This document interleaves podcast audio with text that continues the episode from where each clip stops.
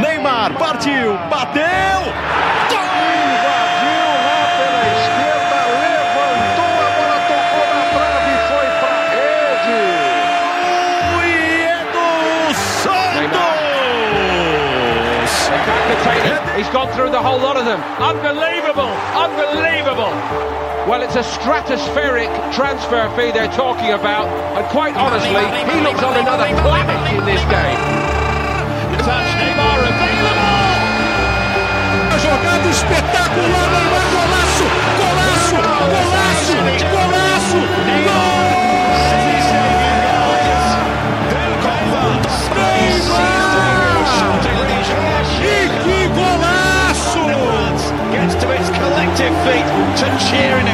Perhaps, but I beg to differ. I think it might be a little bit of a cultural thing, part of South American football and part of Brazilian football. You see time and time again, this personality exists in South American football. Uh, Leon should have been cautioned or sent off. That you, you can't be doing that. But the reaction of Neymar, some people, like you just mentioned there, will say someone of that playing ability shouldn't lower himself to behaving like that. But I don't think it's anything to do with ability. It's a personality I thing. think talent-wise, without question, Neymar third best in the world behind behind the two you mentioned, Dan. But it, it comes down to. I don't know how you personality. I don't think he forcibly But removed these himself. antics, they happen and they're accepted, and I don't, and, and I think it's all accepted Neymar Marbella to not He's stop obviously Ancelotti. wired in such a way that he's absolutely okay with seeking an advantage or attempting to seek an advantage in a match. And say he likes the show being all about him. He's picture going off the, the training pitch uh, today. He's grand. He is grand. Hello, listeners. This is PSG Talk contributor Mark Damon alongside, Chase Hayslip from Canary and Blue. and this is the introduction for our podumentary, for lack of a better term, Neymar the Iconoclast. Yeah, Mark, it's been something we've worked on for a couple months now. Uh, it's been in the in the works for what feels like forever, uh, but just the ultimate um, sort of podcast exploring the life and times of Neymar, how he's treated by the media, and his personality uh, and playing style. I'm, I'm excited You- about it. You'll be hearing different voices. Uh, this is my voice. You obviously just heard Chase. You'll also be hearing from Robbie Blakeley, and you will be hearing from Jean Olangi of PSG Talk. So sit back and relax and enjoy the show. In life, we search for comfort. Through the trials and tribulations, we rely on constants that carry through the years. Institutions that encourage us to turn off our consciousness and become a part of the many. It is this submission that makes us one with the collective human experience. But within its embrace, are we ever truly alive? We may be content, but at what price? It is in this state of content that we become repelled to the different, and in defense of our collective values, brand different as rebellion. Rebellion that must be quashed at all costs. And what of the strange men and women who lead these rebellions? In their lifetime, they may be seen as radicals, spit upon as they are carted through the streets, mocked like circus clowns, and ultimately sacrificed to the altar of consistency, normality, and antiquity. These villains of the present will ultimately become the heroes of the future. And this is because ultimately their message outlives and outgrows them because the institutions need to be challenged, questioned, and even mocked. Without the iconoclast, we lose our humanity, our ability to be truly free. Football and sports, in the end, are just one big metaphor for life. And just like life, we default to the norms and expect others to do the same. Toes on the line. Do as we say and not as we do. Unquestioned loyalty is what we demand. Damn the consequences. However, sometimes it's not what we want that saves us, but it's what we need that saves us. Sometimes a person comes along to unwittingly or not take a torch and attempt to burn the institutions down. Everything you once knew lying in ashes on the floor robbing the castle of its riches and leaving nothing behind. Or, in destroying the status quo, leaving everything behind. It's the iconoclast that changes the world, that changes football. Like many before him, it is Neymar who finds himself in the middle of the storm, a prodigy from birth who has rebelled against the very system that created him. He is not beholden to the club system, or to the owners who pay his salary, or to the fans who come to the stadiums. He is only beholden to his personal journey, one which the world can see but can never truly be a part of. He seeks to recreate football in his own image. In spurning Barcelona, he took his mission statement, walked directly up to the doors of football's church, and nailed them down with authority. Like Martin Luther before him, a rebel of his own time, for his own time, a figure derided and chastised, a character not without his flaws, and a man not without his demons. However, it is not the details that define the iconoclast, but the overall message they deliver. In Neymar's case, it is that immortality can be achieved outside the institution through multi layered branding and expert negotiating. Neymar outsmarted Barcelona, and by choosing Paris Saint Germain, joined forces with another iconoclast to anger the entire football world. Everything about Neymar is a controversy his smile, his laugh, his demeanor, his playing style, and even his family. He is reviled and hated by ex players, pundits, journalists, and fans. On the other hand, he is loved by anyone who has ever played with him and the millions of fans around the world who adore him. It's a polarizing dichotomy. He is the artist that within his own time may not be truly understood, encapsulated by his own greatness in a way that alienates the critics, who critique the form but never truly appreciate the ambition. But as an artist, you can also describe him as tortured, with many of the wounds that cover him self inflicted. Neymar is as complicated as art itself, as life itself. Neymar is a lot of things. He is a millennial, a bull, a brand, a villain, and a legacy. But above all else, he is a man with his own idea of how the world should work for him. An addiction to fun, but an even stronger addiction to fame. He's here to be himself and nobody else, whether you like it or not. This is Neymar, the iconoclast. To begin to analyze Neymar, you must start at the start. He's a millennial, part of a generation that broadly encompasses people born between the early 1980s and the early 2000s. One could argue that he is the first true millennial superstar in global football. Although Messi and Ronaldo are both technically millennials, having been born in 1987 and 1985 respectively, it's Neymar that takes the traits of the generation to heart. And for many people, that's an issue. The term millennial was first coined in the 1980s, and of course the study of generational differences goes back, well, generations. But to many people, a description of the key characteristics of this generation didn't find its way into the front of their face until 2013, when Time magazine produced a cover story titled, quote, The Me, Me, Me Generation, unquote, written by Joel Stein. The article lays out the fundamental traits of millennials, and it's here that we begin to understand Neymar, what defines him, what makes him human. And it's also here that we begin to cut at the core of the criticism of him. It's not difficult to see that many of the arguments about the generation at large can be applied to the generation's biggest footballing star. Let's start with his narcissism, his obsession with fame. Neymar wants to be liked, but he's also very self-involved, very self-focused. It is core to his way of relating, his social media presence, and his curated brand.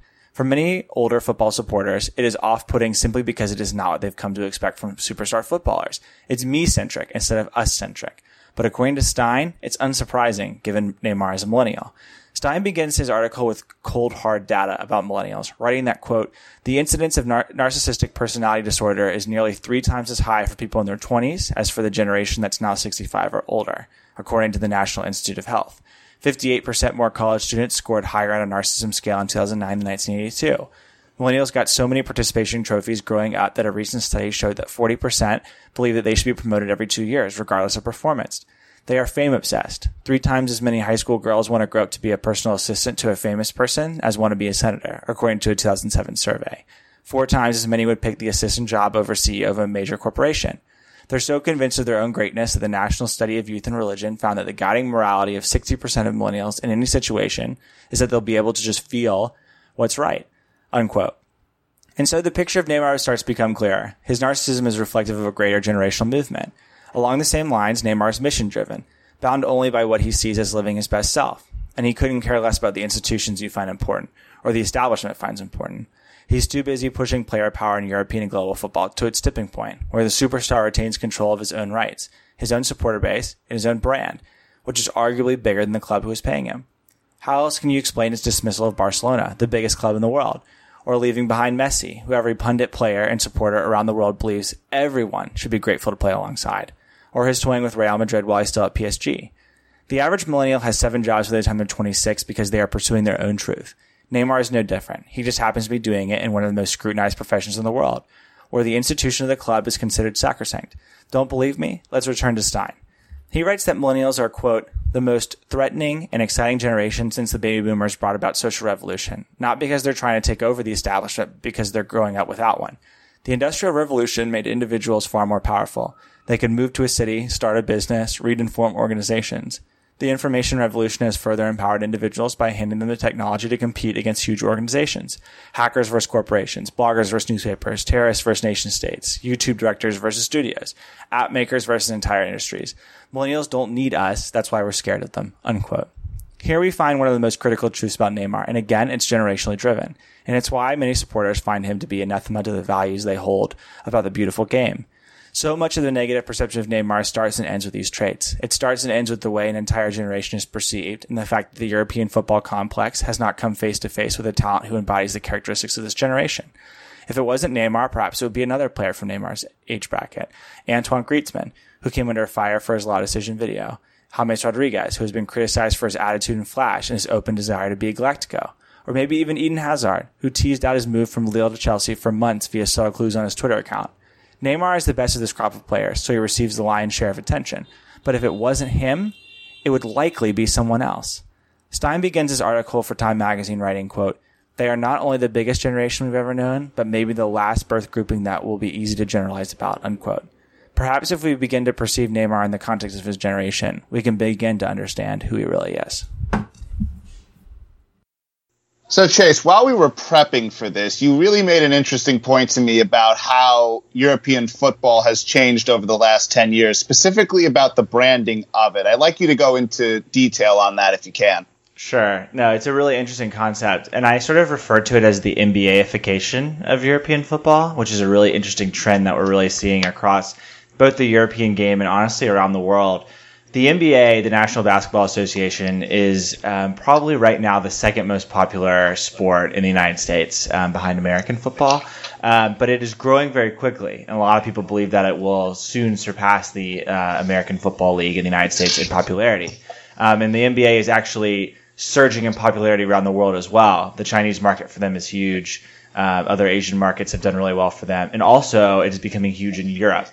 Um, last year, the NBA hosted a, a, one of its games. I think it was between the 76ers and the Celtics in London, and it was basically the who's who of the Premier League and the who's who of uh, European football for attendees. Many footballers from around uh, Europe attended the attended the game and sort of mixed with the players, uh, the NBA players, and, and got autographs and took photos and all these types of things. And I think that as the NBA becomes more popular around the world the culture of player power within the NBA is becoming more and more a part of European football. And I think it really scares people, to be honest. And let me explain a little bit what I mean by that.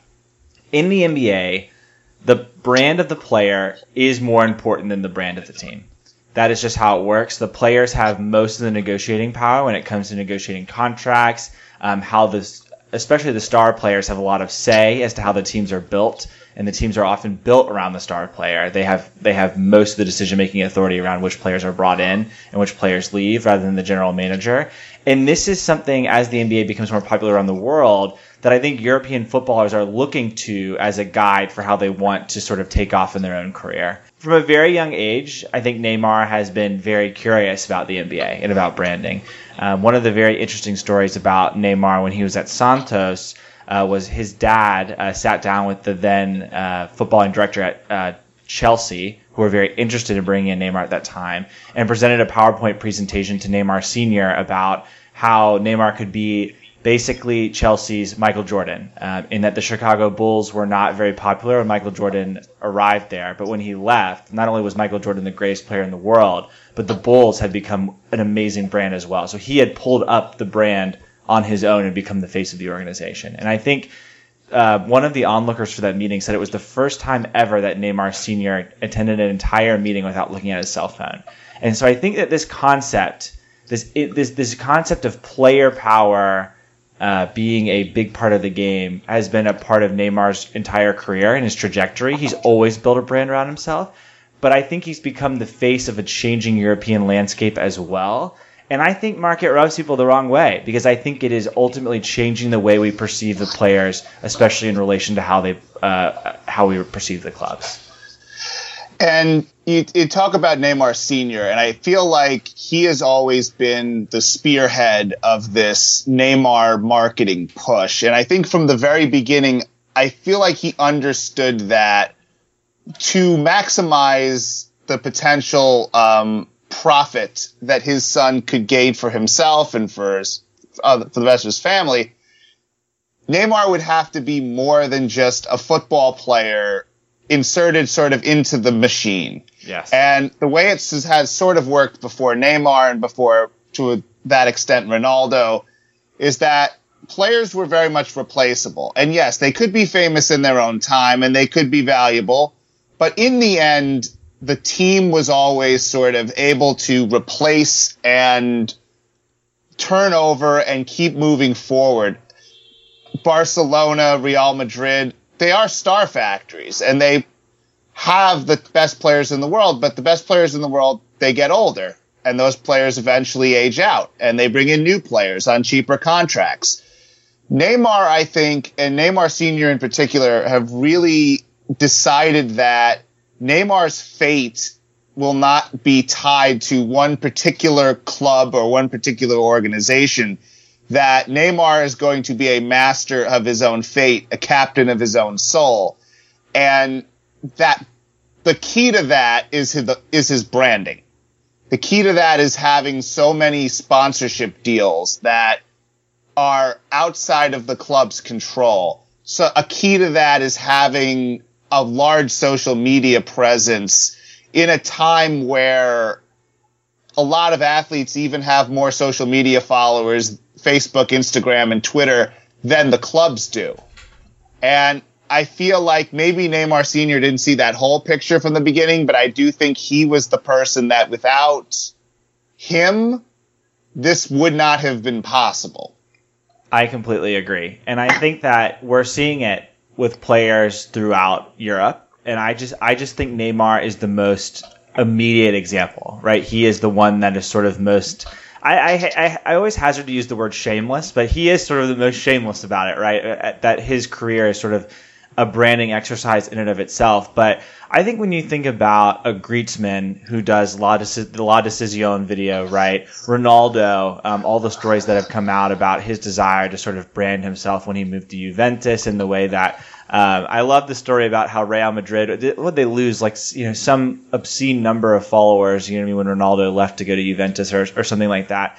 What we're seeing is this rising tide of sort of player popularity and player branding and it stands that they are ultimately going to be in charge of their own fate rather than letting the clubs do it. And I think let's shift this conversation a little bit over as to why this is a bad, why people perceive this as a bad thing, right? And why Neymar is perceived negatively because of these decisions.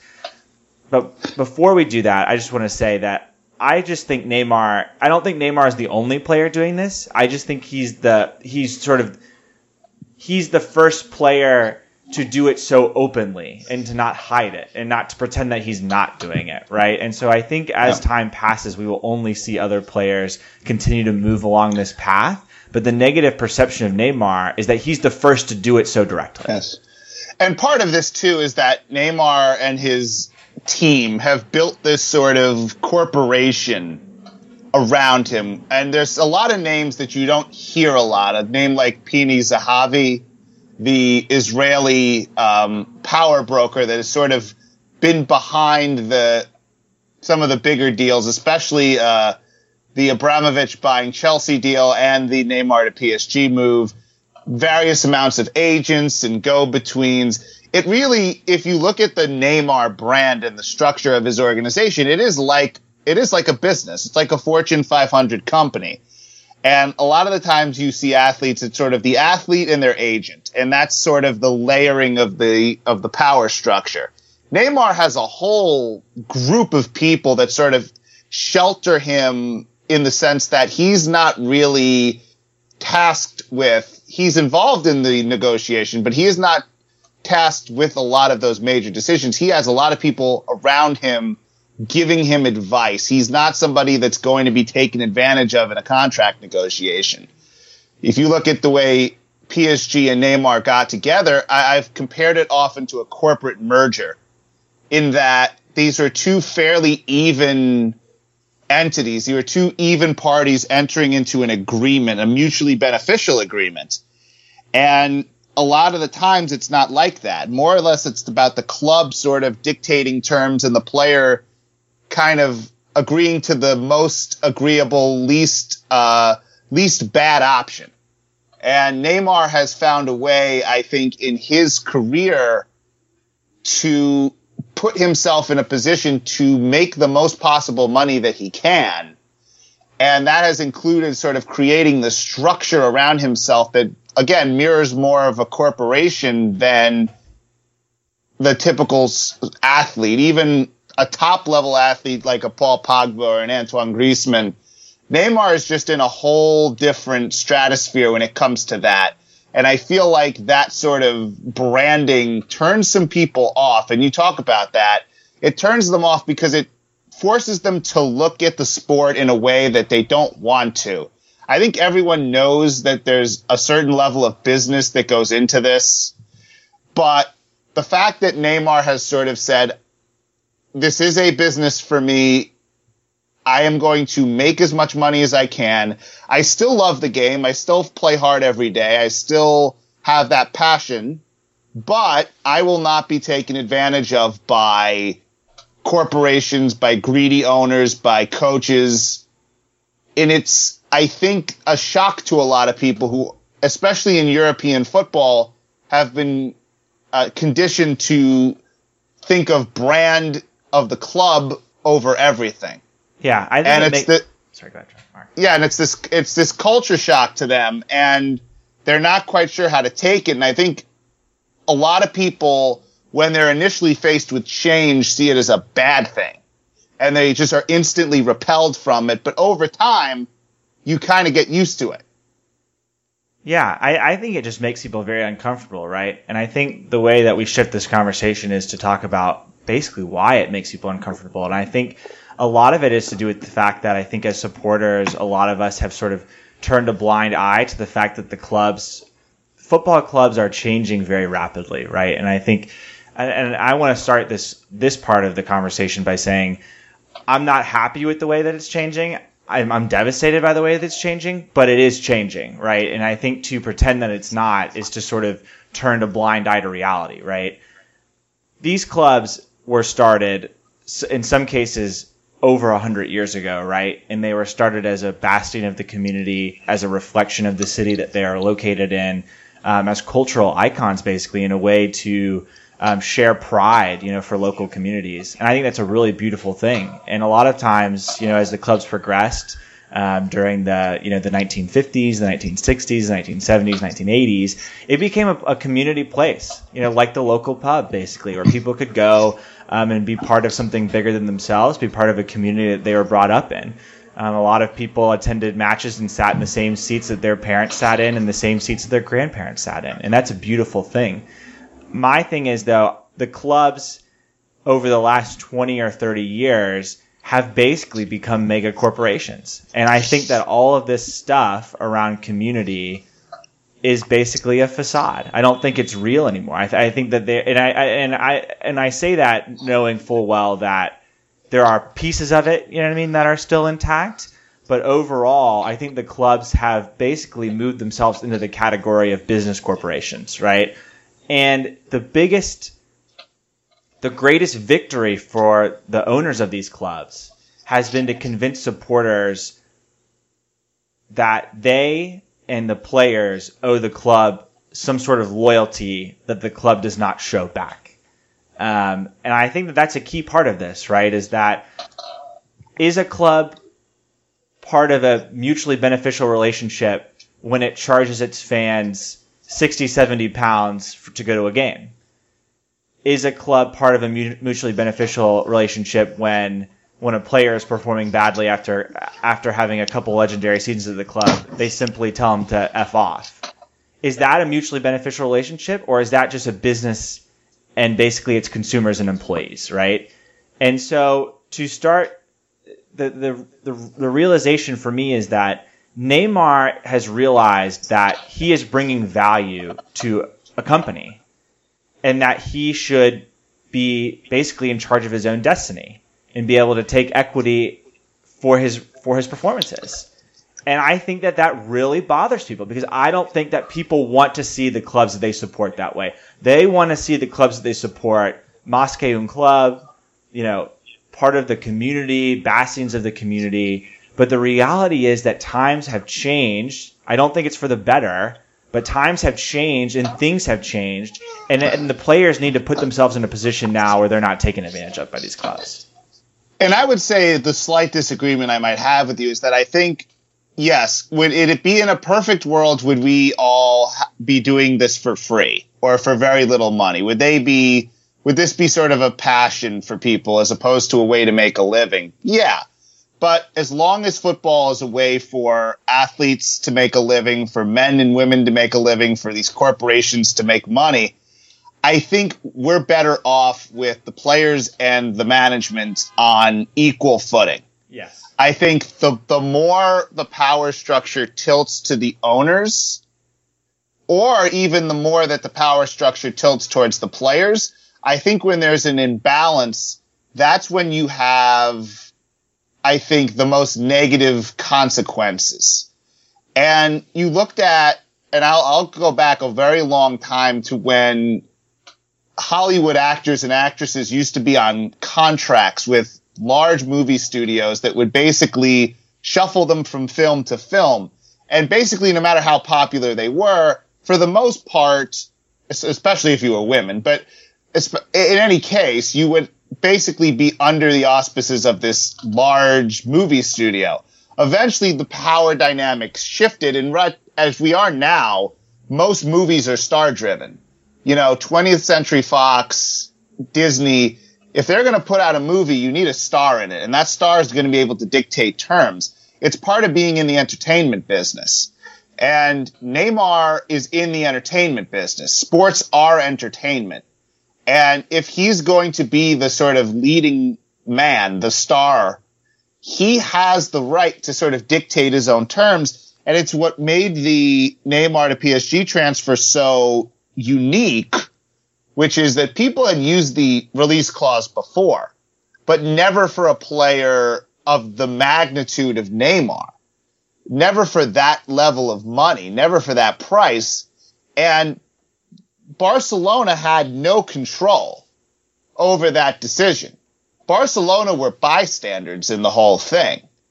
And it was the first time where a player pretty much single-handedly through his team, through his management team, orchestrated his own exit in a way that the management of the club couldn't actually have any say in. Now, Ronaldo leaving for Juventus this year, Ronaldo could have said he wanted to leave all he wanted, but Real Madrid had to get an offer worth selling him, and they had to want to sell him to sell him. So Real Madrid had a stake in that game and Barcelona did not. And that's why I think it left people so salty and so angry that the club was just sort of ignored in that way. And I think people saw it as sort of a disrespect when I sort of don't look at it that way. I look at it like Neymar made a business decision, just like Barcelona makes the business decisions they make, just like they decided to, instead of sponsor, being sponsored by UNICEF, they decided to be sponsored by Qatar Airways. They made a business decision. Qatar Airways paid them a lot of money and they're, they got the sponsorship. Eventually, Rakuten paid a lot of money and got the sponsorship. That's how corporations work. And Neymar, as a corporation, can get his own sponsorship. He can get sponsored by Gillette, by uh, Gaga Milano, the watch company, by Nike. He doesn't need to worry about sort of, hey, you know, Neymar can make millions and millions of dollars without ever playing, you know, without ever really playing another game. And that rubs people the wrong way. And there's so many dynamics to that that we could get into at some point, but we'd be here all night. That's, I think, the, the, the crux of a player using their power and using the power of their brand to benefit themselves in a way that hadn't really been seen before. Yeah, I completely agree. And I think we'll get into this when we talk about Neymar's legacy later on this podcast. But this is the greatest thing that he leaves behind, right? Is his, yes, is his desire to forge his own destiny, to make his own path, to be his own person. Often, when discussing Neymar, there's a component missing in the conversation: his characteristics as a player. Watching Neymar play football is to experience raw, untempered magic. Messi and Ronaldo have spent the past decade dominating European and global football with ruthless efficiency. Their prowess is marked by the fact that opposition defenders understand exactly what they are trying to do, and yet cannot seem to stand in their way. Neymar is different.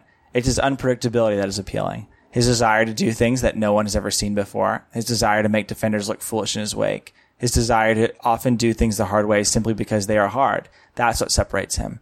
Great sculptors do not feel grief for the marble that ends up on the floor as they seek to create a masterpiece. So Neymar feels about the defenders he leaves on the floor behind him. They are simply pieces of marble which must be discarded such that his art may come to fruition. Anyone who has watched Neymar over the course of his career can point to a multitude of such moments. Last May, Brazil played a preparatory match ahead of the World Cup against Austria.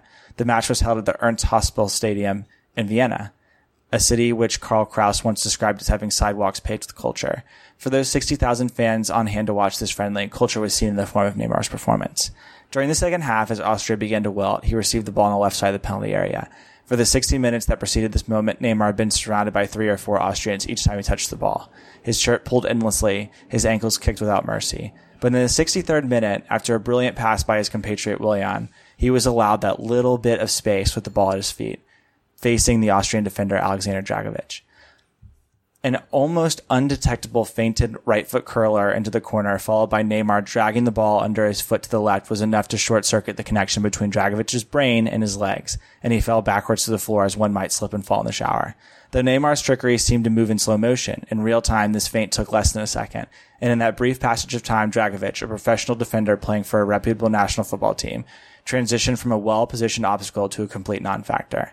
Having disposed of the defender, Neymar then turned his attention to the goalkeeper, placing the ball directly between Heinz Lindner's legs.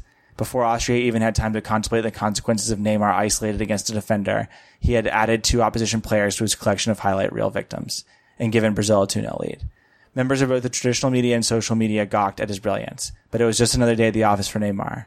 He's a genius, a generational talent, one of the best players we'll watch in our collective lifetimes. I'm joined by Robbie Blakeley, a freelance journalist uh, from Rio de Janeiro, uh, and someone who has followed Neymar for quite a long time. Robbie, thanks so much for being on Neymar the Iconoclast. No, thanks. Uh, thanks for having me on. Always a pleasure. Absolutely, uh, Robbie. I think during the World Cup, we podcasted a ton uh, over the course of Brazil's journey, and one of the things that you and I always touched on was sort of the, the, the media's coverage of Neymar, and this podcast is sort of focused on how we perceive him one of the things that I think is often missed from the conversation is what an absolute genius that he is on the pitch. Um, so much of the conversation I think happens outside the white lines. What do you think it is first and foremost that sort of attracts you to him, to, to his game? What what is it that sort of makes him so special as a player? Um, well, you know, living in Brazil, you you you are you know surrounded and, and, covering football. You are surrounded by sort of a, never-ending production line of talent. Sort of the, the next big thing to come off that production line and who's gonna who's gonna be the next star to to play for Brazil or to to, to move to a major European club. Um, and there was that chapter about Neymar close to close to ten years ago now. And when he came through, um, that when he came through, he was like he was this this this slight thing. His, you know his frame did, didn't look much more than a boy.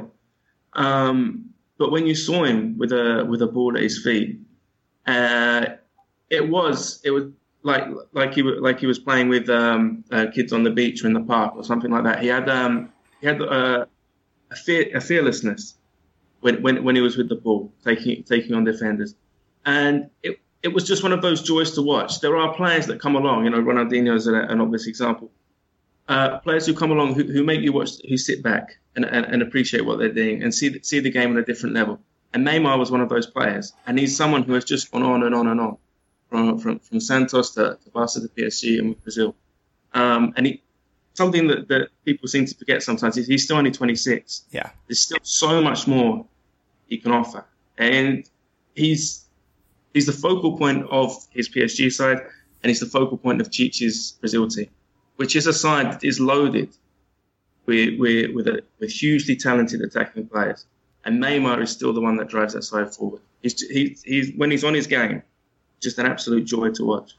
Yeah, I think um, probably the biggest compliment you can give Neymar is that for the last five years or so, and I think for probably the next 20 years, the commentary is always when a young player is coming out of Brazil, right? Whether it's uh, Vinicius Jr. or Rodrygo Goes now, it's they're yeah. the next Neymar. That's how they're described now. And I think it's a compliment to what he achieved not only in Brazil, but what he's now achieved abroad.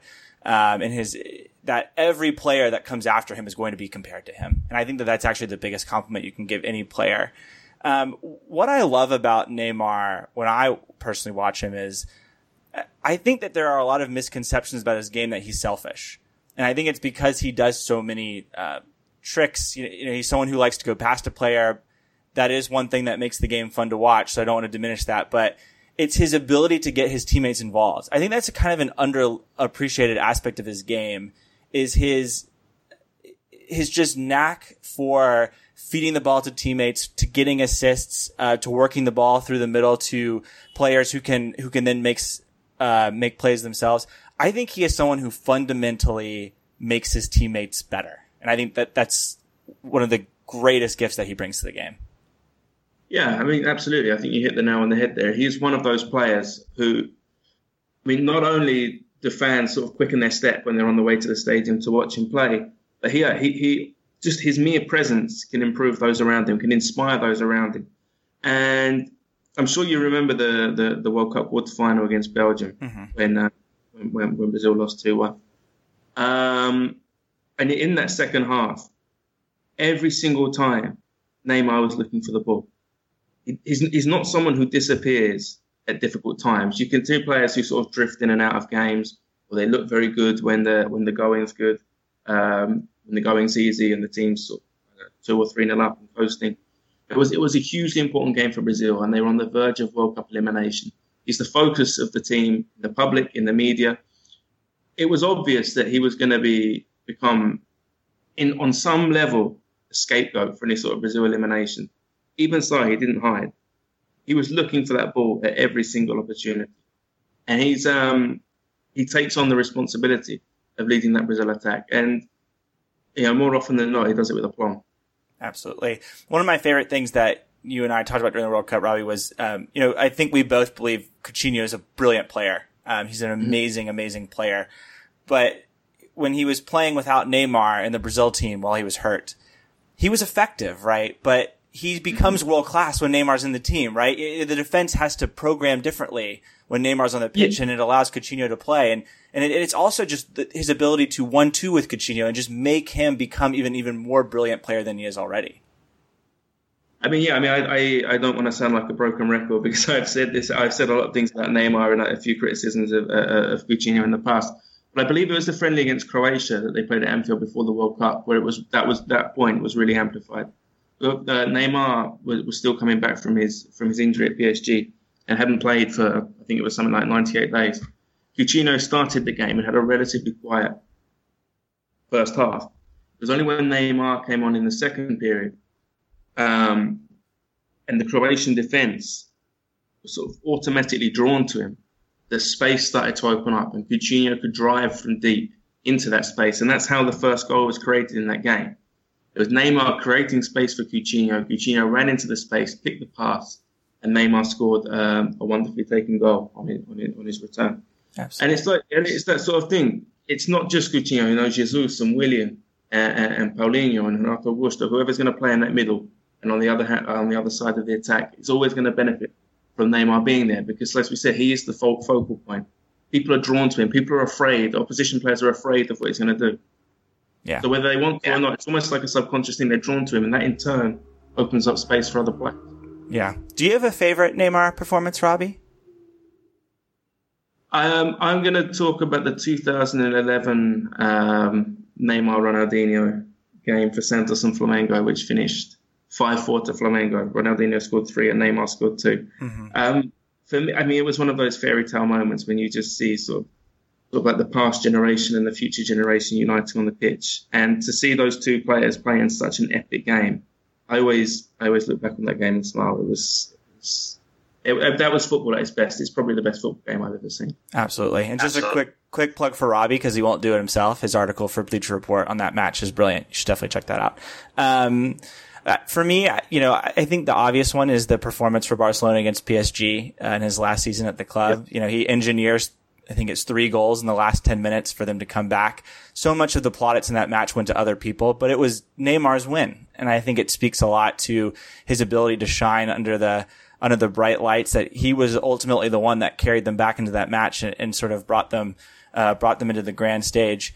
Um, Robbie, very briefly, you know, as someone who lives in Brazil, what do you think it means? Can you just talk a little bit about the weight of the shirt, the weight of the number 10 for Brazil? It is probably the most iconic, the most weighty shirt in football, wouldn't you say? And he's always having to live up to those expectations in the big moments. Yeah, I mean, I mean, Brazil's the most successful nation in the history of international football. They've got five World Cups to their name. Of course, they haven't reached a, a World Cup final since 2002, and and that's a source of it's, it, I mean, the World Cup is a source of great pride to Brazil, and the fact they haven't managed to do that again, um, I wouldn't say it's a source of embarrassment, but it's more like a source of, of angst. So every time that they don't make it, the pressure is increased. I mean, I would, as a comparison, I, was, I would use the example of Argentina, who haven't won a trophy since the, the, the 1993 Copa America. And every time Argentina are in a tournament, everyone talks about that. It's now 25 years since they last won a tournament, so the pressure's increased. I, I, think when it comes to Brazil, they have the they have you have the Confederations Cup, and you have the World Cup qualifiers, and you have the, the, the Copa America. And the Copa America isn't taken quite so seriously in Brazil as, for example, the European Championships are in, in, in Europe. I think it will be next year because Brazil are the hosts. But for Brazil, the focus is almost purely on that World Cup. So that when it comes around, the pressure has been built and built and built and built and built up, just increasing, especially in the in the weeks and the months beforehand. So to deal with that with that sort of pressure, that sort that demand from a public who want a, a, a, a sixth World Cup trophy, is, is an enormous emotional strain for anyone. But for the man who, who, who has to take the number 10 shirt and who has to lead those attacks, it, it takes in a, uh, an enormous amount of mental strength to be able to do that. And I thought Neymar did it well uh, in Russia. It was, I mean, the result wasn't the uh, the intended result clearly, but I, I, thought coming back from injury, he was slightly rusty in the game against Switzerland, but he grew with each game. I thought Neymar was getting stronger and stronger with each game at that World Cup, and it was it was a huge shame that they went out when they did, because I thought they were slightly the better team. Absolutely. Um, if you had one sentence, Robbie, to describe Neymar to someone who had never watched football before, and you were just trying to get them into the sport, what would you? How would you describe him? I'd probably describe him as an artist. Yeah. Yeah. Someone who can, some, yeah, like I said before, someone who can who can make you quicken your step on the way to the stadium, who can who can make you almost fall in love with football, who can make you want to follow football or follow Neymar at least. Yeah. Absolutely. Couldn't have said it better myself. Amongst the brilliance can also lie madness. From the minute Neymar appeared on the European stage, it became apparent that while he was already a fantastic player, much was left to learn. A ferocious dribbler who drove relentlessly towards the defense, Neymar's style is often betrayed by his size, which is a deficiency in a game filled with big, burly adults. His compensation would be the embellishment and flopping that many associate with the Brazilian's game. flipping and rolling on the floor to the jeers and consternation of fellow players and the public, is not a great look for any global superstar. Neymar can sometimes be described as a bull. Stubborn, bordering on naive arrogance, charging the red cape only to have it yanked away, coming back for more, and having it yanked away again. Other criticisms flow Neymar's direction as well. He's selfish, he fails to heed the etiquette of the game, and has a whiny demeanor. It is all this and more that clouds our perception of Neymar the player. Is he a footballing genius, a footballing clown, or both? It's complicated. Neymar to Paris Saint Germain was the footballing equivalent of an earthquake. Like an earthquake, it had a simple cause but was followed by an untold amount of effects that we feel still one year later. In October of 2016, after reported conversations with Neymar and PSG personnel, FC Barcelona decided to renegotiate and extend the contract of their star of the future. Neymar inked a new deal that would keep him at the club until 2021. However, in Spanish football, exit clauses exist, most of the time, it's a formality, and because the exit clause is usually much higher than market value, not seen as a realistic way to extract a player from their club situation. In this case, the clause was set at 222 million euros, astronomical in relation to the market. At the moment Neymar and his representative signed the deal, did they know? Did they have an inkling of an idea that leaving through the clause was a possibility?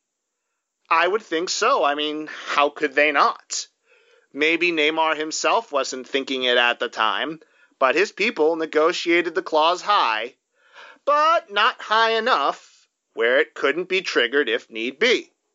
So, the season progressed, the 6 1 happened, and the last thing on anyone's mind was the hostile takeover that was about to come. PSG were about to storm the castle and take the treasure. It took a lot of machinations and maneuvering to turn this Parisian dream into a reality. They first had to hide any negotiations with Neymar's camp from the ever vigilant media until it was too late for Barcelona to mount a significant counteroffensive. It took secrecy, expert bean counting, and literally zero margin for error. So when Marcelo Bechler reported that Neymar had chosen PSG, it came as a shock.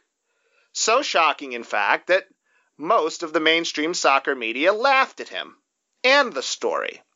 They were 200% sure Neymar wouldn't leave the Barcelona Abbey for the Parisian Bordello. However, this was no laughing matter. It was very much a reality. Neymar never refuted the information, and even when Gerard Piqué demanded se queda, Neymar held se firma and never tipped his hand. It was the steal of the century, a virtual pickpocketing in the city street, and the Barcelona board was too arrogant to see it coming. So on August 3rd, 2017, Neymar told his former club that they were indeed his former club and that Paris was his defini- destination. They huffed and puffed, but could do nothing to stop the inevitable. And as the PSG lawyers arrived at the Spanish Football Federation to hand over the check, even the portly Javier Tebas and his false piety couldn't stop the inevitable and on August 4th, Neymar flew to Paris and the deal was done. It is important to understand just how monumental this deal was in the grand scheme of football history. For the first time, a player with Neymar's talent and value had 100% control of his decision to change clubs. This was player power of the utmost potency. Barcelona could do nothing about what happened. Sure, they got a nice check that they immediately spent on Ousmane Dembele and eventually Philippe Coutinho, but by no means was that their plan from the beginning. PSG and Neymar had pantsed one of the world's most revered institutions. It's a dirty secret in world football that the elite of the elite are only allowed to play for five clubs. If you are not Manchester United, Juventus, Bayern Munich, Real Madrid, or Barcelona, you are only supposed to feast on the scraps that the big clubs leave. In other words, the only reason your player isn't at one of the top five clubs is because they don't want him. PSG, with one bold move, changed the entire dynamic. Clubs like Paris Saint Germain are not supposed to own the McLarens of world football. Maybe the Mercedes Benzes, but not the McLarens. But in one day, the Capital Club changed that forever. PSG had gone to the bank, took out a bunch of money, bought themselves a McLaren, and pissed everybody off. Mark, you just finished talking about Neymar moving to PSG. And I love talking to you about Neymar's perception of the media because I think you have some some really great theories, some really great ideas about basically his treatment. And it almost starts and ends in a way with his decision to move to PSG, right? The, the way that the media treats him has changed fundamentally basically since he made that decision. What Neymar did by leaving Barcelona, an established world power in European football, to join an upstart sort of competitor, a, a competitor out of really nowhere because PSG before 2011 was a what we would call them a medium-sized club. Right. They're about as big as Manchester City were before Manchester City got their money, and probably you say around as big as a Roma or a Schalke. They were in that category, maybe a little bigger, but not all that much. And the way PSG got their money was through the Qatari government. PSG are owned by QSI or whatever you want to call them. Basically, it's a sovereign wealth fund the Qataris use to amass soft power and kind of promote Qatar through various sports ventures.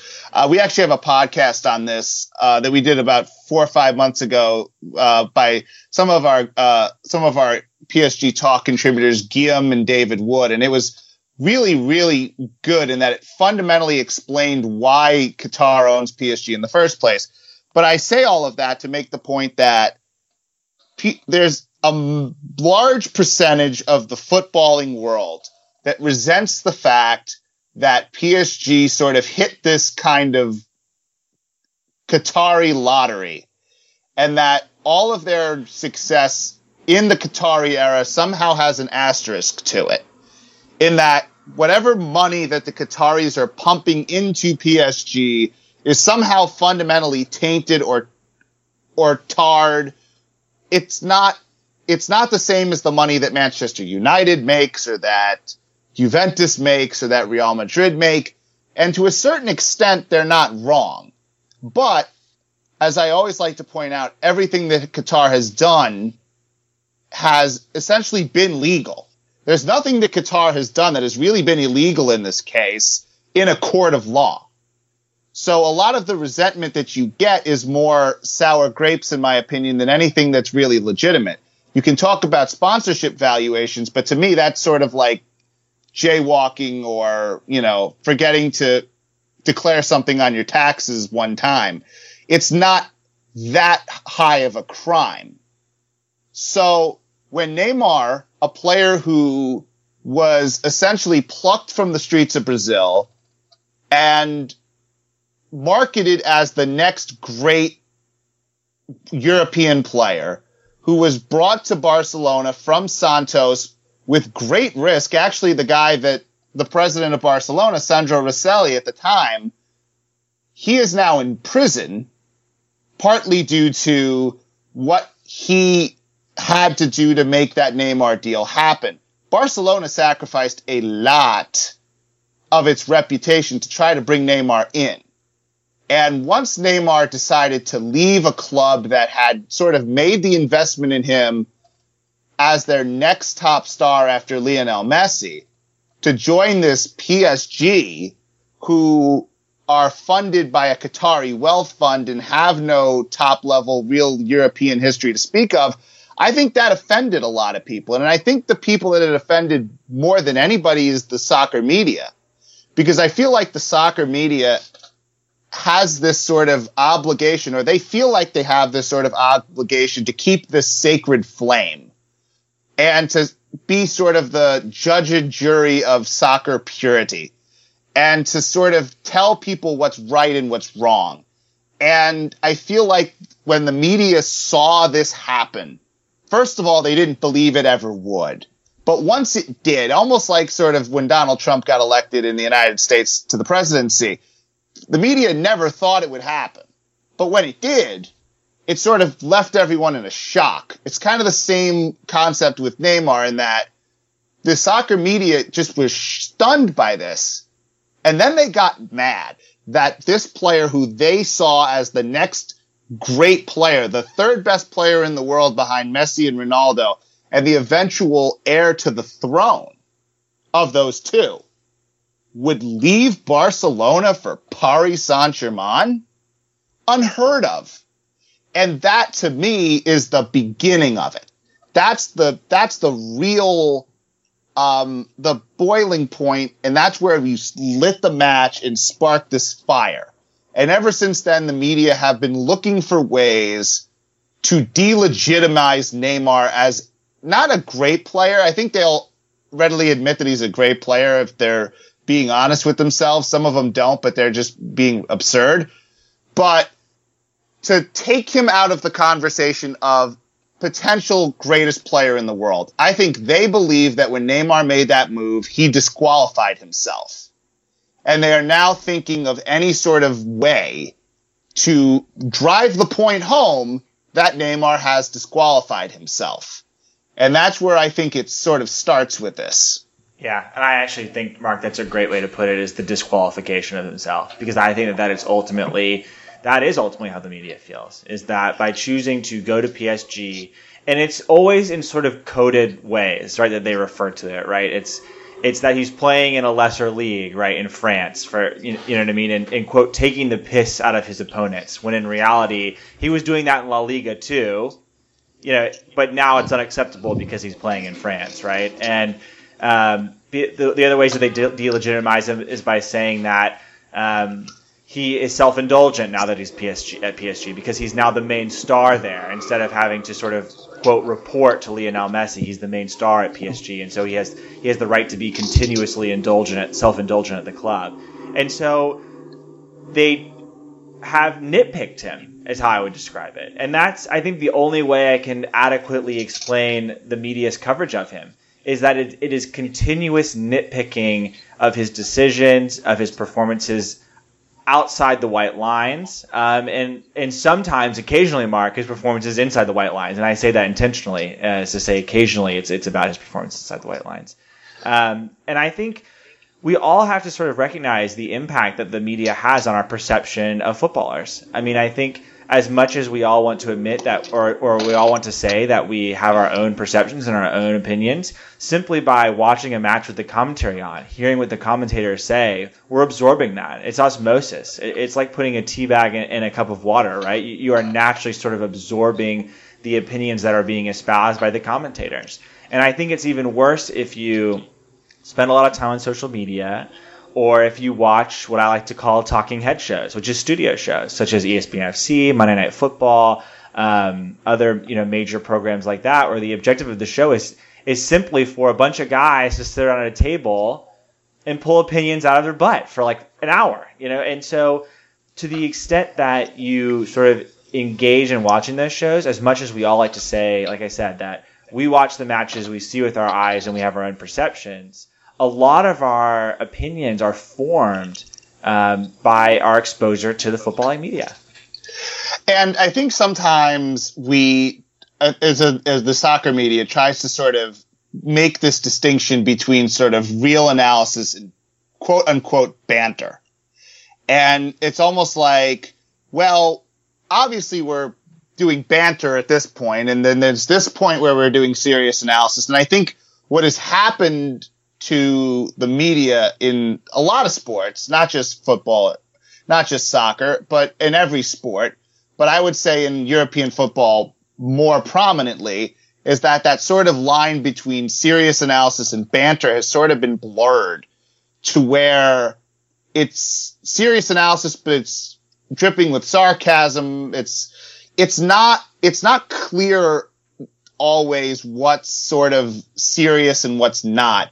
What's meant to be sort of taken as fact and what's sort of meant to be taken as this sort of lighthearted, you know, comedy segment in that sense. And I feel like Neymar has become sort of the perfect poster child for that sort of half ass analysis where it's not about sort of going in and get, and saying, all right, here's what the statistics tell you. If we're just going to look at the game statistically and we're going to look at the advanced statistics and we're going to look at the goals and assists and we're going to look at sort of how they impact the game. If you look at the numbers by any measure, Neymar is one of the best three players on the planet. And if you look at any measure, he's also been one of the most successful players on the pa- planet. He has about as many trophies as you could possibly ask a top star to have. He's won practically everything there is to win except for the World Cup. But that's not how he's analyzed. He's not analyzed through the lens of an objective sort of statistic based uh, critique.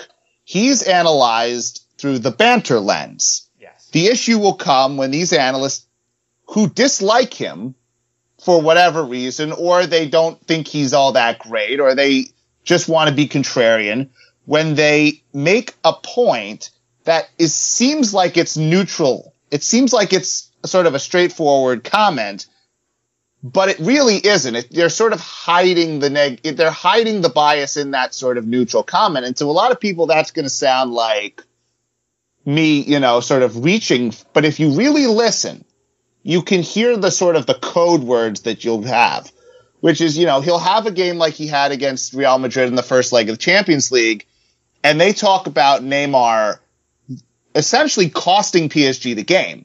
That's what I heard. And I think a lot of them said he was being too selfish. He wasn't passing enough, even though he had the only assist of the game for PSG. But it's this, it's this half analysis and it's using certain valid criticisms of him that a lot of players have. There's a lot of, um, a lot of players that have flaws and you can pick apart someone's game pretty much if you want to all the time. But they use the valid criticisms of Neymar, at, like the flopping or the embellishment or the fact that sometimes he may be a little vocal on the field. He gets a little petulant sometimes. But hey, a lot of players do that. It's not just Neymar. It's like more than half of the football players in the world. But they use that, those sort of valid criticisms that really should be like five, ten second things and they use them to sort of make these broader, big picture points. Neymar flops on the field. Oh, well, he's not a winner. He's not a champion.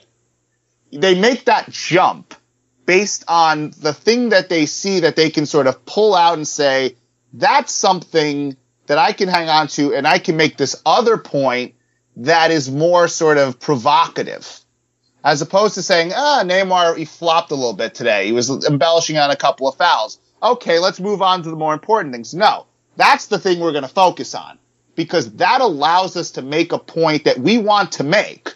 And that point is that Neymar, when he left Barcelona to go to Paris Saint-Germain, abdicated his position as one of the best players in the world. And now he's fair game. Now we're going to hammer that point home based on anything that we see in the game that could be construed as negative.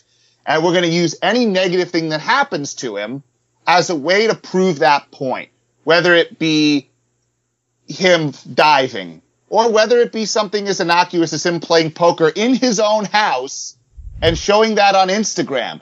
We're going to use that to make the point, coded or not, that Neymar is not a all-time great player, that he's not the player that he should have been. But it just comes down to the fact that a lot of this journalism if I want to use that term, they start with a conclusion and they work backwards to find evidence to support their conclusion. And as I've said two times already, and I'll say it again, the conclusion is that Neymar Jr. abdicated his ability to be one of the best players in the world. And now that we have that conclusion and we're not budging from it, we're going to go back and we're going to take every single thing that he does, whether it be uh, inside the lines or outside the lines, and we're going to use that to feed the narrative that we have created, as opposed to letting the evidence take you to the right answer. And if you use the evidence to take you to the right answer, what I think it would tell you is that Neymar is still one of the best players in the world. He has his flaws that he is now trying to work through, but it doesn't really go farther than that. And that to me is not really a story. The story isn't, you know, the sto- a good, the good story they want to tell is not, oh, Neymar left from Barcelona and went to PSG and he's completely fine. They don't want to tell that story because that story sucks for them. It doesn't sell the, papers. Yeah. The story they want to tell is that Neymar is falling from grace because of this move that they disapproved of.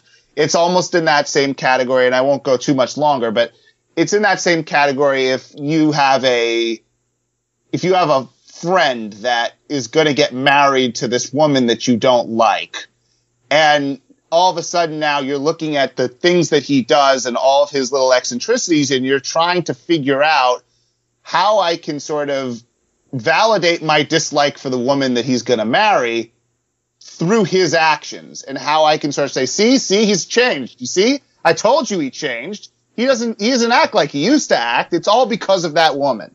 It's that same, it's that same dynamic.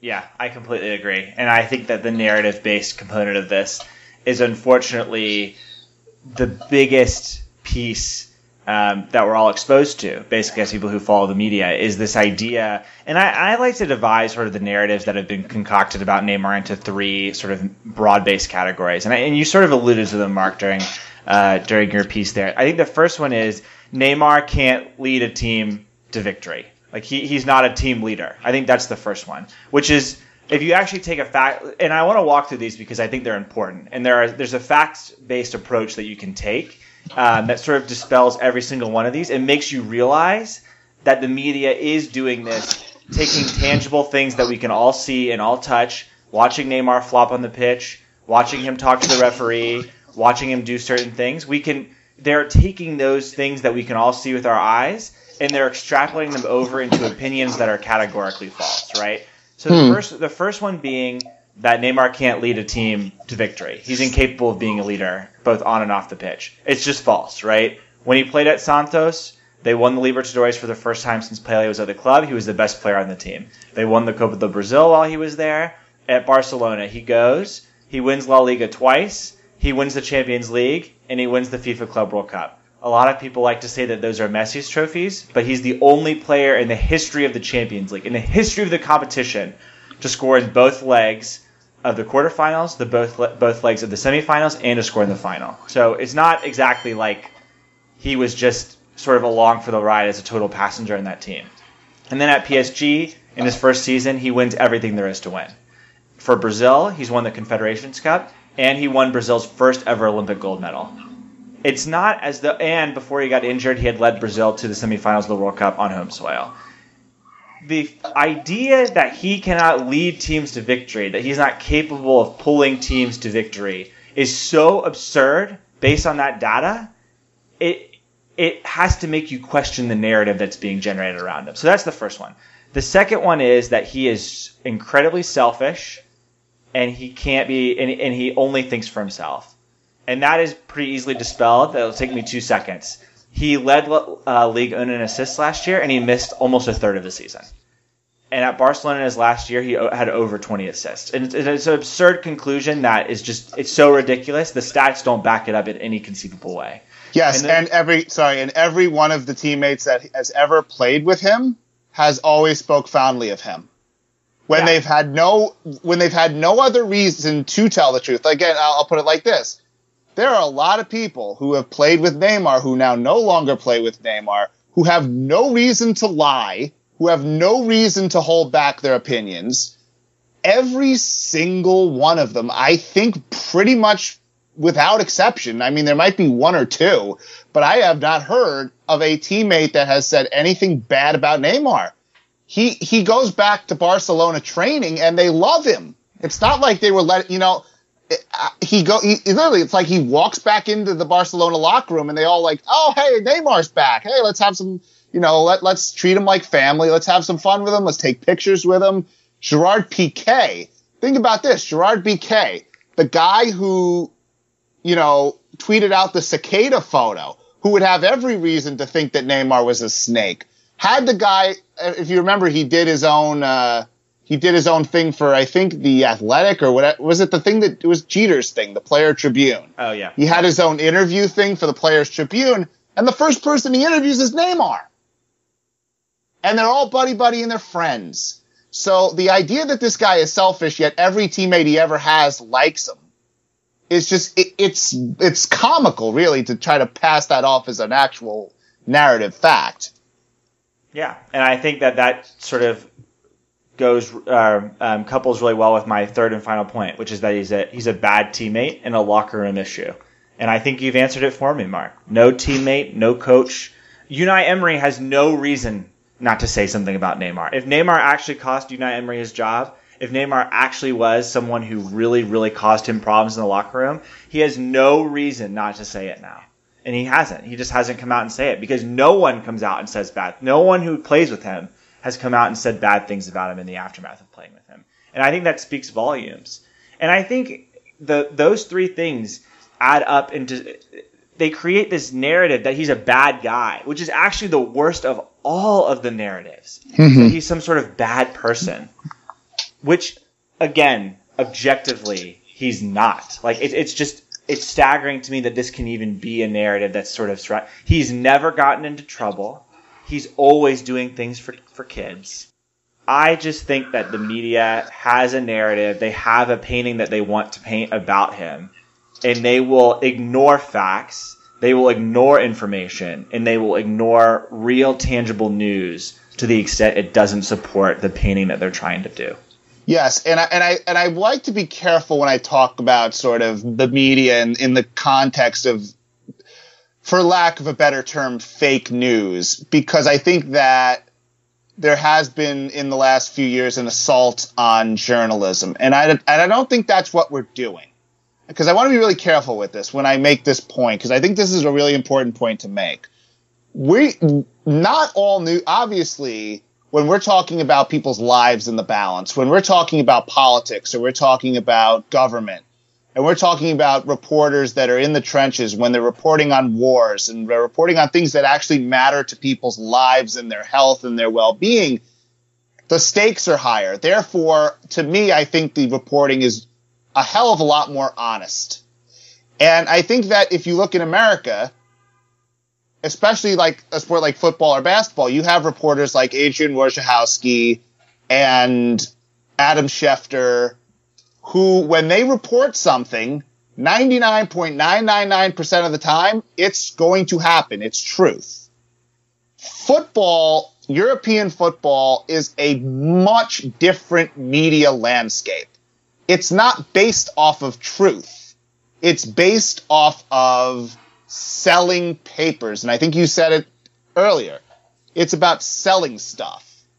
And that's why we that's why we complain about it so much because since there's not so much at stake, since it is a sport in the end, it's not gonna, it's not determining the livelihoods of millions of people. It's not determining whether someone gets free health, proper health care or not.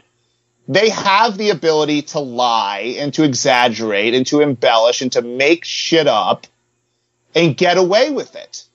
I mean, for two months, the Spanish newspapers were saying that Neymar or Kylian Mbappe would go to Real Madrid.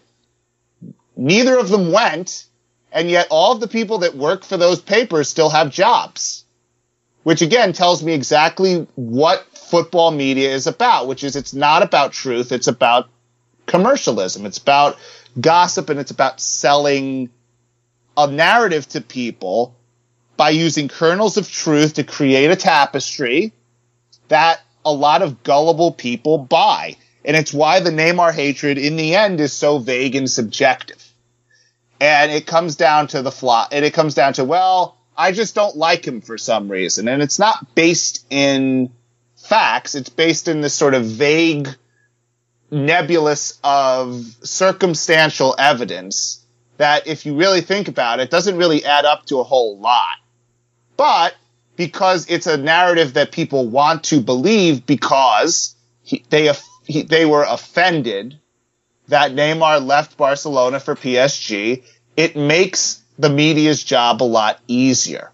And it makes their ability to sell this narrative for the purpose of monetary gain a much clearer reality.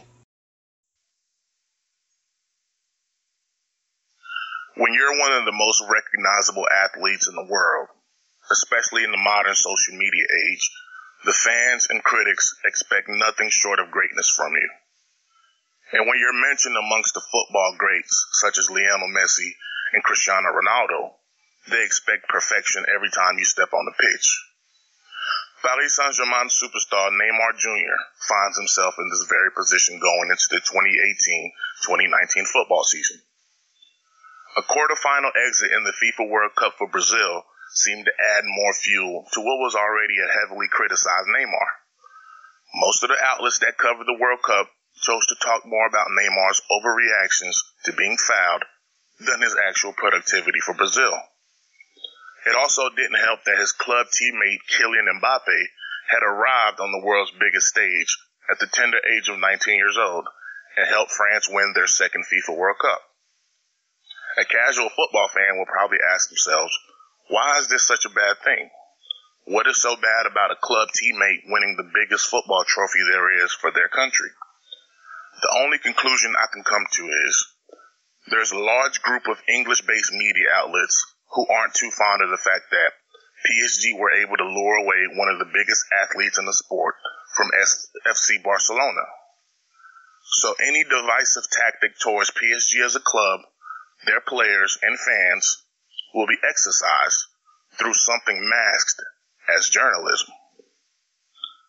Within the madness of the rumors and narratives created throughout the football season, I try to filter out the garbage and listen for the facts from the players themselves. For most athletes, their words and productivity is all they have to stand on, and I make it a priority to evaluate them based off those two things. After the dust settled and Neymar finally arrived in Paris, I was eager to hear his personal explanation as to why he chose PSG. The Brazilian forward told the press at his PSG unveiling I want to write history here. There are new challenges, and I want to help write the history of the club. He also stated, Our biggest challenge is the Champions League, but there are other trophies too. So this upcoming season, I only expect Neymar to be the best player for Paris Saint-Germain and lead the team on the pitch with his play. Winning the Champions League is not an easy feat. Real Madrid only make it look that way. The likes of Kylian Mbappe and Edinson Cavani will be just as important, and having a season under their belt as a trio will go a long way for the Ligue 1 Giants. At 26 years old, Neymar has another level I feel he can unlock. And if he truly wants to add to the history of the club, this is the season where everything is in line for him to take that next step. Neymar is back and healthy from his injury. The World Cup is over, the new Ligue 1 season is underway, and the opportunity for a different Champions League winner is more plausible than before. Given the comfortability he now has with his teammates, living in Paris, and having a season under his belt to adapt to the physicality and talents that are in Ligue 1, I look for Neymar to take his game to another level and get some respect back on his name. John Olangi, PSG Talking. No shirt in global sport holds as much weight as the Brazilian number 10. Wearing the shirt evokes comparisons to many of the greatest players in the history of football. Pelé, Zico, Rivaldo, Ronaldinho. Wearing the shirt indicates that you are the creative heartbeat of one of the World Cup favorites, for a country that has won the trophy more times than any other nation on this planet. Wearing the shirt implies that you take responsibility for generating the aesthetically pleasing football that supporters have come to expect, or rather demand, from the team donning the canary green. Wearing the shirt reveals that you carry the load for the success or failure of a country for whom football means everything. To understand Neymar, one must appreciate the exceptional level of expectation placed on his shoulders since he was a child. He was always meant to be the chosen one for Brazilian football, and he truly emerged into the public consciousness at a time when Brazil was playing some of the least exceptional football in the history of the country. Neymar broke onto the scene around 2009-2010, when Dunga was still the manager of the Seleção. Though they were getting results, their style of football alienated many Brazilians. This was not the Brazil of old, they said. This pragmatic Brazil could not represent the country, they implored. And then came Neymar. His skills and tricks, knack for scoring golazos, and infectious style appeared as a brush of color on a gray canvas. At 18 years old, he was appointed as the one that could save Brazil. As he moved into a star role for Santos, wearing the same shirt that Pelé had made so famous in the 1960s, Brazilians yearned for his inclusion in the national team. Petitions were filed to try and force Dunga to bring him to South Africa for the 2010 World Cup.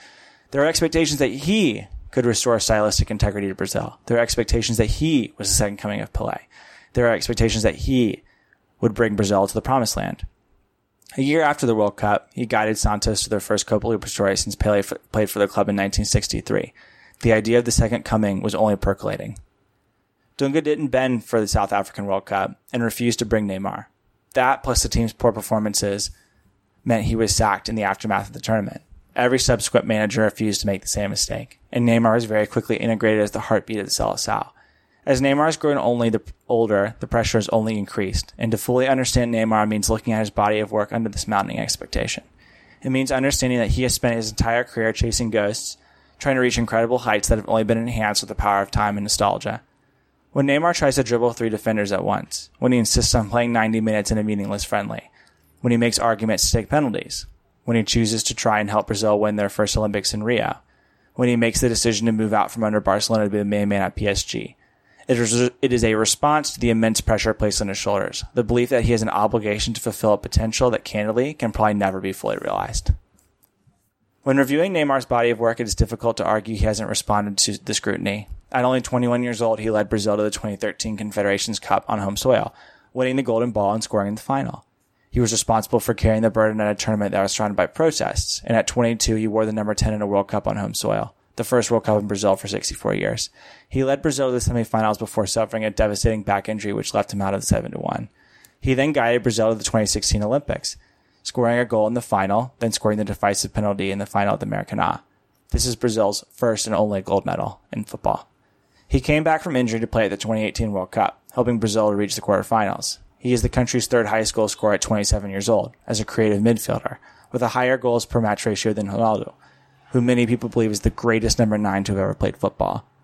Perhaps what is bigger than his achievements on the pitch, than his statistics, is his commitment to the weight of the shirt, his belief that he has a responsibility bigger than winning and losing. It is to entertain, to shoulder the burden for the most successful nation in the history of football, to make good on the emotional investment of millions of young Brazilians wearing a Neymar number 10 shirt across the world's most football crazy nation. Rarely does a match go by without Neymar providing a GIF worthy piece of skill, and maybe, just maybe, that tells us more about his response to the pressure of the shirt than anything else. So Chase, Neymar is 26 years old and he has a lot more of his career left, but we're going to talk about his legacy right now as you see it. Now, let's say theoretically Brazil had a Mount Rushmore and they put their four biggest, best, most important stars on that mountain, uh, that footballing Mount Rushmore. How close is Neymar to being on that Mount Rushmore right now if he never played again?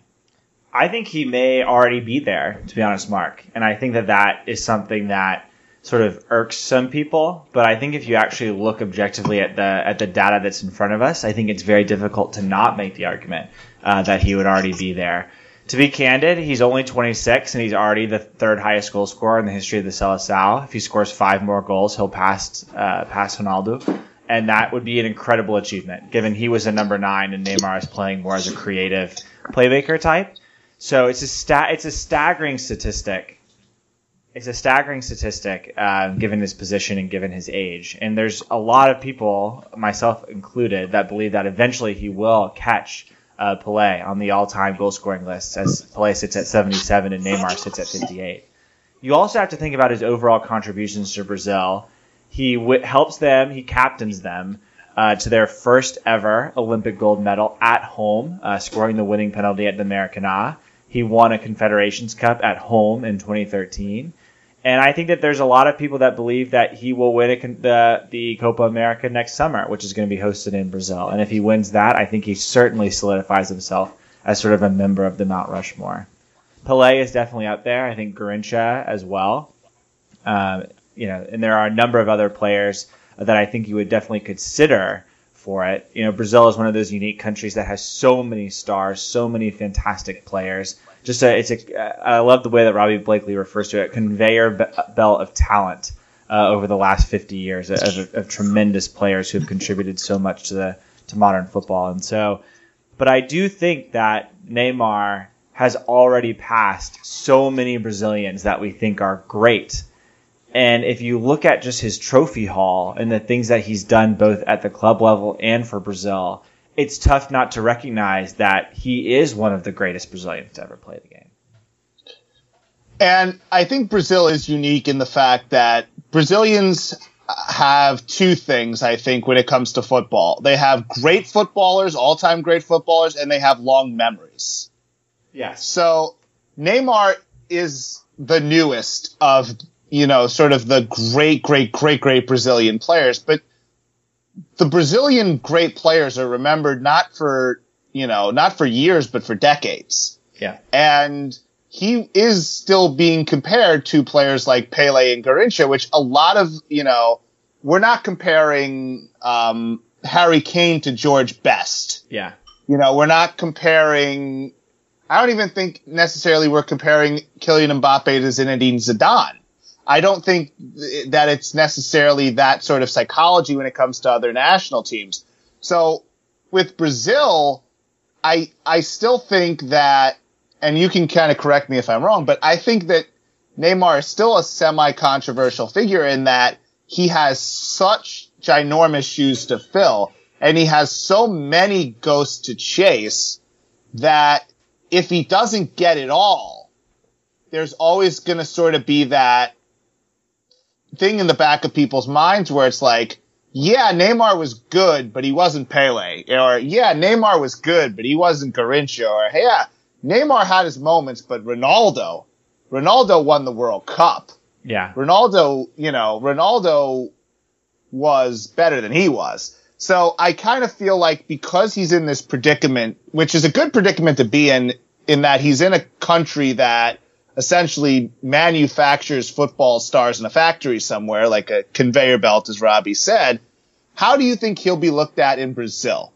I think he still needs to win the World Cup. I think he'll have one more opportunity to do that in 2022. I think that's sort of a necessity for you. And I think that that is for a lot of Brazilians who are sort of judging talent over the years, over the last, and you're right to say, very long memories, right? When you judge talent how many World Cups they won, if they won a World Cup at all, is a very, very, very important component in judging legacy. And ultimately, for Neymar, what separates him from a lot of the other names on the list is the fact that he's never won one. And I think at this point, if he finished his career now and didn't win a World Cup, I think a lot of people would probably compare him to a because Zico was objectively an amazing player. He was part of Flamengo's golden generation in the 80s. He was part of that great 82 World Cup team that was inspiring to a lot of people, but ultimately never did win anything. And he is a great Brazilian. In my opinion, top five. But he, I don't think, I think when people put on the nostalgia goggles, they don't remember him quite as fondly as, say, a Ronaldo or a Rivaldo or even a Ronaldinho, who didn't play so great for Brazil but won a World Cup. And that is a critical check that has to go into sort of the report card at the end of any Brazilian's career. I think it is what Neymar is missing. I think winning the Copa America next summer helps, but ultimately he will be judged by whether or not he's able to lead Brazil to a World Cup. Yeah, and I always bring that point up because it's why I can never put Messi as the greatest player of all time.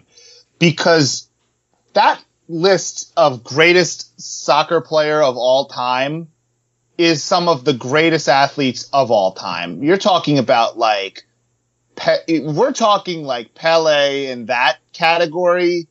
For me, if you haven't won the World Cup, you're not on that. You, you can never be one. You know what I mean? Like that's that's how I look at it. Pele is one because he's won three out of the four World Cups that he was in. The guy revolutionized the game. So for us to say Lionel Messi is the best player ever, and for him to not have won a World Cup with talented Argentinian teams, let's not kid ourselves. These Italian, these Argentinian teams he played with are very talented. It, it just, you can never call him one. You can call him two, but you can never call him one. And I think with Neymar, in the sort of context of Brazil, I think so many of those legends in Brazil won World Cups.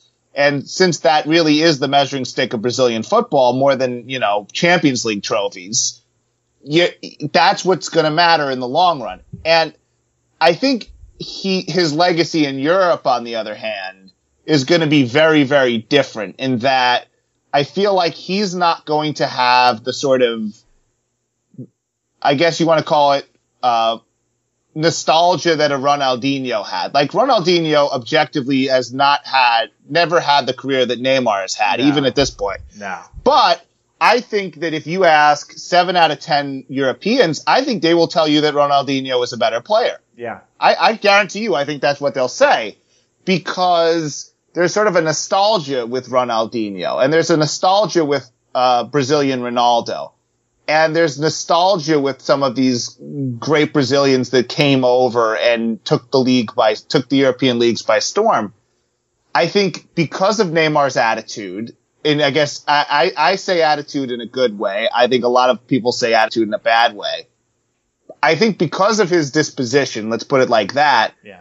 I think he has an uphill climb to becoming one of the all-time great players in European football history. And it was always going to be a, a, large mountain to climb. But I think recent history, especially his move to PSG, his perception after the World Cup, I think he's going to have a tough time turning that around in the eyes of Europeans. Whether that matters or not is another story. But do you think that there's anything he can do besides just winning a couple of Champions Leagues with PSG or moving to Real Madrid and winning the Champions League there? That would change his perception in Europe. I do think he probably needs to win something in Europe, like a Champions League, um, or even, unfortunately, I mean, I'm just saying, I don't believe that this is true, but unfortunately, like a La Liga, um, being the best player on the team for people's opinions to change. I think that is ultimately something that stands in between him and how Europeans uh, perceive greatness. And I think part of it is that a lot of people discount what he achieved in Brazil. He won the Copa Libertadores with Santos. Uh, it was the first time that the club won the Copa Libertadores since Pele was there. Uh, but I don't think a lot of people see that as a worthy achievement, to be honest. And I think people sort of wash out what he achieved at Barcelona by saying that he was playing with Messi and those are Messi's trophies. They don't belong to Neymar. And so I think that that is the thing that ultimately is going to separate him, uh, you know, from a legacy perspective. Is he has to win a Champions League, um, you know, as the best player at his club for Europeans to sort of, I think, really give him a seat at the table. Now, does that matter or not? I don't know. I mean, that I don't care, but you know, yeah, it depends on who you ask, right? But that to me is sort of going to be the separating factor, in my opinion. And I think I want to kind of end this on two very distinct sort of points, which is his legacy on the field and then his legacy off the field. And sort of not in the not in the sense of him winning anything, because I, I or whatever his perception is, because I think perception again is always in the eye of the perceptor, not you know, it's not something that is set in stone or you know based on anything sort of factual. It's sort of however you see it. But what do you think sort of uh, on the field, sort of what his contribution is going to be? Because I feel like one of the things that he has done as a on-field player is he's, I think, brought back a bit of that Brazilian street flair to a European game that can be very rigid and can be very serious and can be very physical and can sometimes be very dour yeah. in how it's played. Yeah. And I think that one of the things that he leaves as his legacy, if he left the game today, he will be one of those guys that I think reignited sort of the, the, the, the idea that the game can be played with fun and with flair as opposed to sort of just about winning and just about sort of getting the ball into the box and headers and all that stuff. I just, I, I think he's going to have a legacy on the field that's, and I use the two words, but I'll use them again about flair and fun. Yeah. I don't think that people still, there, there are people out there, I think, who still believe, don't believe what he's doing is real because there are a lot of people who didn't believe that that style that he plays could be applicable in the European game. Um, and Robbie said earlier on this podcast that Neymar took like a duck to water in European football, and he has. He's dominate. He came over from Brazil, and he's dominated in Europe. No question about it. He's and he's done it in his way. He hasn't changed. He's he's still sort of. I mean, he's evolved as a player, right? You know, he's his game has gotten better because he's only gotten older and sort of more mature and had more experience. But fundamentally, his game is the same. Um, he wants to make defenders look foolish. He wants to intimidate in that way, and he wants to make the defender feel like he wants to he wants to live in the defender's head, uh, you know, basically rent free, right? And he does that on a week by week basis in European football, a game where a lot of people said that that was impossible. And I think that there are a lot of English pundits who believe that Neymar couldn't do it in the Premier League. Let me assure you, if he came to, England, he'd do the same thing that he's doing right now in France, and the same thing he did in Spain, the same thing he did in Brazil, except he would just do it in England. Um, and I think you're right, Mark. I, I think he has brought that back. And I think it's a wonderful thing. And I think one of the things that is really missing in the conversation about Neymar is the joy that he brings to the game. How entertaining he is to watch. How can you not sort of enjoy watching him nutmeg defenders, put the ball past them, uh, make them look foolish, sort of dance on the ball? He's a tremendous, tremendous, tremendous player. And I think so often that is missed in the conversation. Yeah, and I and I would say that I think I would rather if I you know in these in these sort of long slogs that are European seasons, 38 games over nine months. I, I would rather watch a Neymar, you know, try some stuff than you know you know, ball from the ball from the midfield, swung out wide to the to the right back. Right back dribbles it five times, swings it into the box. Somebody tries to put a header in. That ball gets cleared. Corner kick. Corner kick gets put in, headed away. Recycle the ball, put it out wide, kick it back. Blah blah blah blah blah. You know, it. You know, for the teams and for the you know for the organization, soccer is about winning but as somebody who just wants to sit down and enjoy a game of people trying things and trying to at least have some sort of fun, like I, I appreciate what Neymar has brought to the game. And I, I, also appreciate sort of his off the field legacy as well. And I, I think his enduring, what I really feel is his enduring legacy to the sport and I kind of want to get your take on it before I sort of go into where I sort of view him as a historical figure in the game. Yeah, I mean, I think Mark, we made the decision to name this podcast Neymar the Iconoclast, and I think this is where it comes in is that he will be remembered certainly for his achievements on the pitch, but beyond that, I think he will be remembered for sort of shattering a glass ceiling uh, for player power in European football. I think he sort of endured is a great word. He has endured so much criticism. He has endured so much, um, you know, um, the spotlight being on him at all times, so much scrutiny. Um, but he's always been committed to sort of enhancing his own image, his own brand, and, and allowing players to have basically an equal seat at the table with the clubs. And I think that the game is only moving further in that direction. It's not moving away from it. And so when we look back and we look back at all of the criticism that Neymar has endured over the course of his career, I think what we will realize is that he was not the last, he was the first. and the game is only moving in that direction, and that he has basically been a standard bearer over the course of his career as someone who says we deserve sort of an equal place from a power perspective to the clubs. And I called Neymar the iconoclast because I think more than anything else, iconoclasts are never truly appreciated in their own time. And when we talk about it from a sports standpoint, I, I look at iconoclast in a really specific way, which is that you don't always intend to be an iconoclast. You don't always intend to change the world, but sometimes it just happens to be that way. And I look at a perfect example for me, which is Jack Johnson, the boxer, uh, the black boxer at the turn of the 20th century, who was just being Jack Johnson.